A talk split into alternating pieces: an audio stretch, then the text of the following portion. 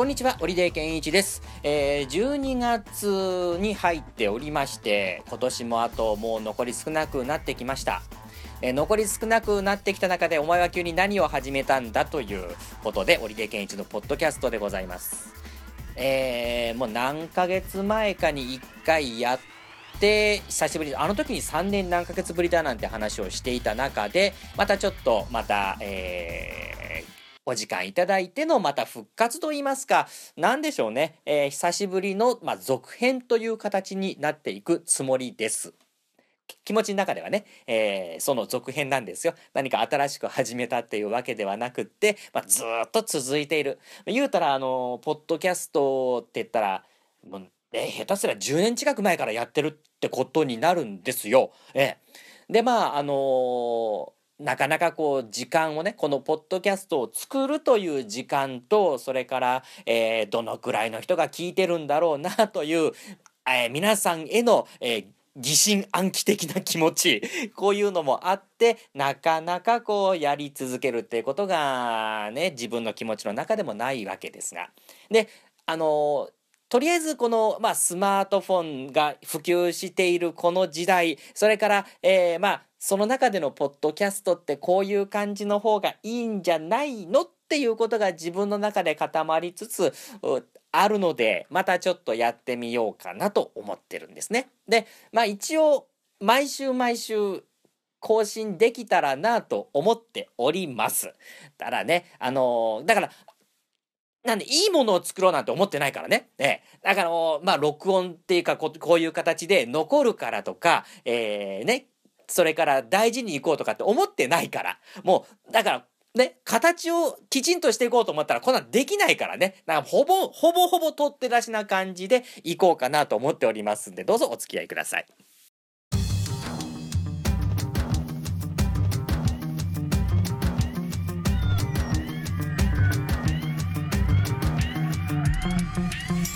いやーしかしすごいねこの自分の中の浮かんでは消えるポッドキャスト欲っていうのね。あのきちんと調べてみました。前回やったのがいつだったかっていうと、えー去年の9月なんですよね。去年の9月の時にああいや3年3ヶ月ぶりですねなんて話をしてたのね。でそこから、えー時間が経つこと1年3ヶ月。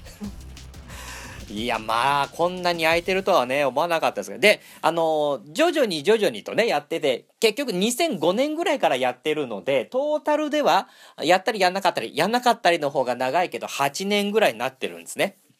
で、生地僕なんかこう、ラジオでのお仕事をさせてもらってる分、こういうものも、あの、ちゃんとやろう。それから、え立派にやろう。クオリティを、なんていうふうに思っちゃう節があるんだけど、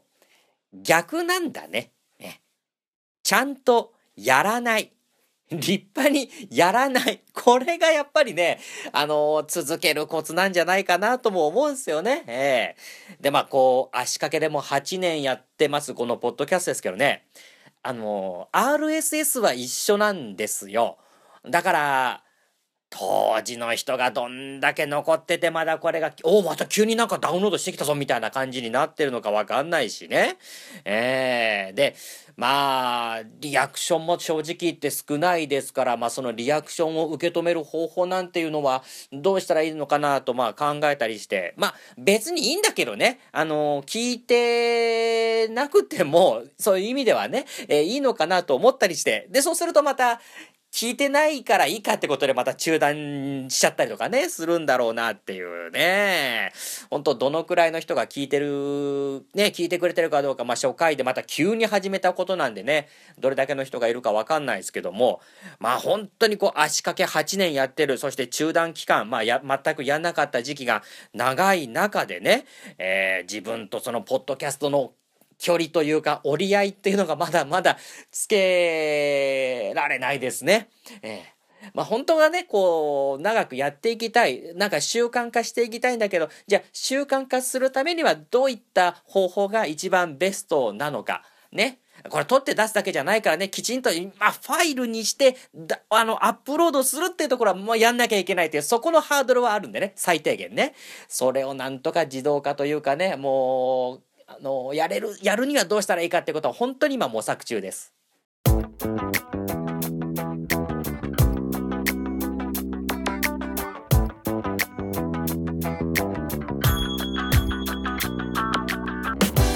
ドラゴンクエストのスマートフォン版のアプリがリリースになって、ドラクエ1が無料ダウンロードできたんですよね。で、僕もやってるんですが、まあ、音楽がすごい壮大なんですよね。あの、オーケストラの演奏がそのまま入ってる感じで。で、ファミコン版の時っていうのはこんなオーケストラの音じゃなかったんで、ファミコン特有の寂しい感じの音でね。で、それがあの広大な土地をこう一人で冒険しているっていう不安とか寂しさとか、えー、そういうものがこう、出てたんですよ。で、今回のスマホ版のドラクエだとオーケストラになっちゃってるから、もうなんかそういうのが寂しくないんですよね。広大なフィールドをこう一人で歩いてても、なんかドラえもんの秘密道具のあの、ムード盛り上げ楽団っていうのがあってね。で、この、その音楽でこう、なんかこう、サポートしてくれる、その、元気づけてくれる音楽をずっとなんかそういう豆粒みたいな人形がこうね、一緒についてきて演奏してくれてる感じっていう、そういう感じになってるんだけど、ね、まあフィールドの時もまあそうなんだけど、戦闘シーンになってくると、まあもちろん、えー、スマートフォン版はオーケストラでこう、戦闘を盛り上げてくれるわけね。まあこれはでもまあ勇ましい感じだからすごくこう盛り上げてくれて、よし、戦うぞ、倒すぞっていう気持ちになって、こっちの気分もこう高まってくるんだけどね。ただ、レベルが上がってきて、スライムのような、もう一撃でパンとやったらもう終わりみたいな感じで、5秒とか10秒ぐらいで戦闘シーンが終わっちゃうっていうことになってくると、今度はその、オーケストラの壮大な感じで戦闘シーン盛り上げるぞってこう、なんて言うんでしょう、勇ましくやってくれてる分、5秒とか10秒くらいでパンと終わってしまうと、なんかこうね、物足りないっていうか、寂しいっていうかさ、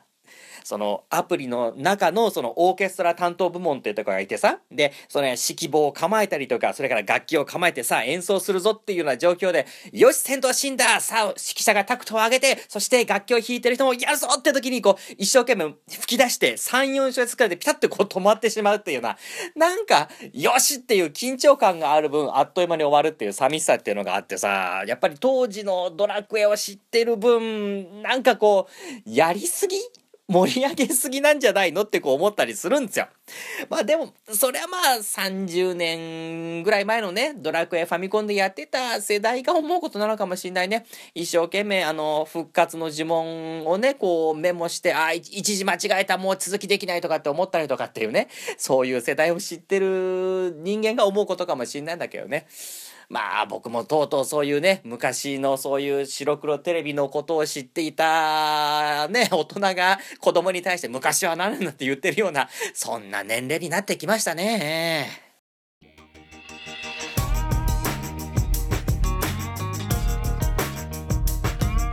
J リーグディビジョン1の第33節ですね、J1、えー、11月の30日にトヨタスタジアムでグランパスホーム最終戦、えー、バンフォーレ甲府戦があったんですが、あ0対0の引き分け、えー、全くグランパス見るとかありませんでした。えーで、まあ、ストイコビッチ監督もラスト、それから、えー、ディフェンスの、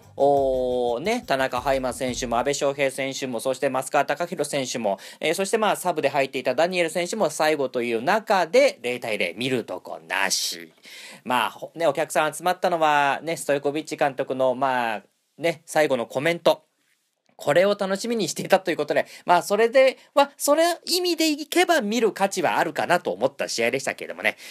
まあ本当にグランパスは、あのゴール前にボールが運べないんですね。で、まああのね、今年本当グランパスいいことがないままシーズンが終わっていく。えー、そしてまあこういった形で、まあ今のメンバーで、えー、やることももう残り少なくなっている。で、そんな中勝ち方がもうわかんなくなっている。大事に行き過ぎてるなっていうことばっかなんですよね。本当にもう、こうやってね、よいしょ、はい、こうやって、こうっていう、それをみんなで確認し合ってやってるような90分でした。まあ喋りも一緒ですよね。こう、なんでしょう、録音するっていうことできちんとやろうと思う。で、間違えないようにしようとか、それから噛まないようにしようとか、それからね、なるべく間を空けないようにしようとか、いろんなことを考えると、もう大事に大事に行き過ぎちゃって、結局何もできなくなる。ね。だからもうこれもうそのまま取って出しですよ。もう何にも考えてないから。喋ったことをそのままやってますからね。これね。ええ。あ、あとデートプランなんかもそうでしょ？えー、まあ前日なんかにね、ここで食事をして、で、ドライブで車でここに行って、で、ここでちょっと遊んで、そうすると日が暮れてくるから、この日が暮れてくるタイミングでこの辺に行って、最後は、ゴールっていうね。そういうプランを前日に一生懸命考えて当日、えー、何食べるって言った時に何食べてきたって言っちゃってもうデートプランがガラガラ崩れちゃうっていうね。もうそうなってくると、うおさおです。あ、ど、ど、ど、ど、どうすればよかったっけっていうね。まあ、それが、あのー、今シーズンのグランパス、えっと、ね、この間のグランパスだったわけなんですよ。本当にもうだからどうやって勝っていいかわからないっていう状況のグランパスなんで次回が、えー、12月7日が、えー、J リーグの最終戦 J1 の最終戦です、えー、新潟に行って、えー、アルビレックスと戦うわけなんですけどもまあね、今の監督とそれから今のメンバーでやることもまあ最後なわけですよ。なのでまあいいイメージを来シーズンに残してグランパスはねあの今シーズン終わってもらいたいななんて思うわけです。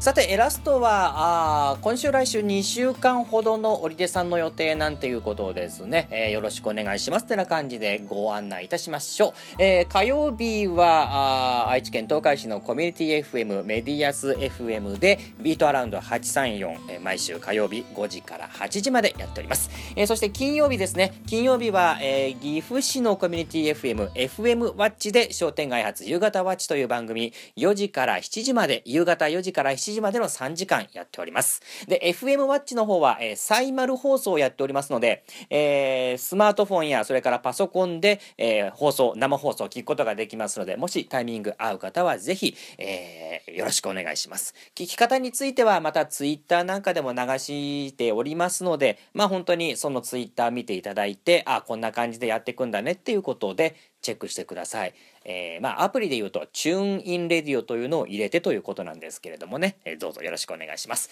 えー、その他にもですね、週末はまた、東海ラジオでお世話になることになりまして、え木曜日は、えそのメディアス FM で市民パーソナリティの養成講座というのがずっと今、秋からやってまして、えその講座に行くということが、今週、来週ということになってます。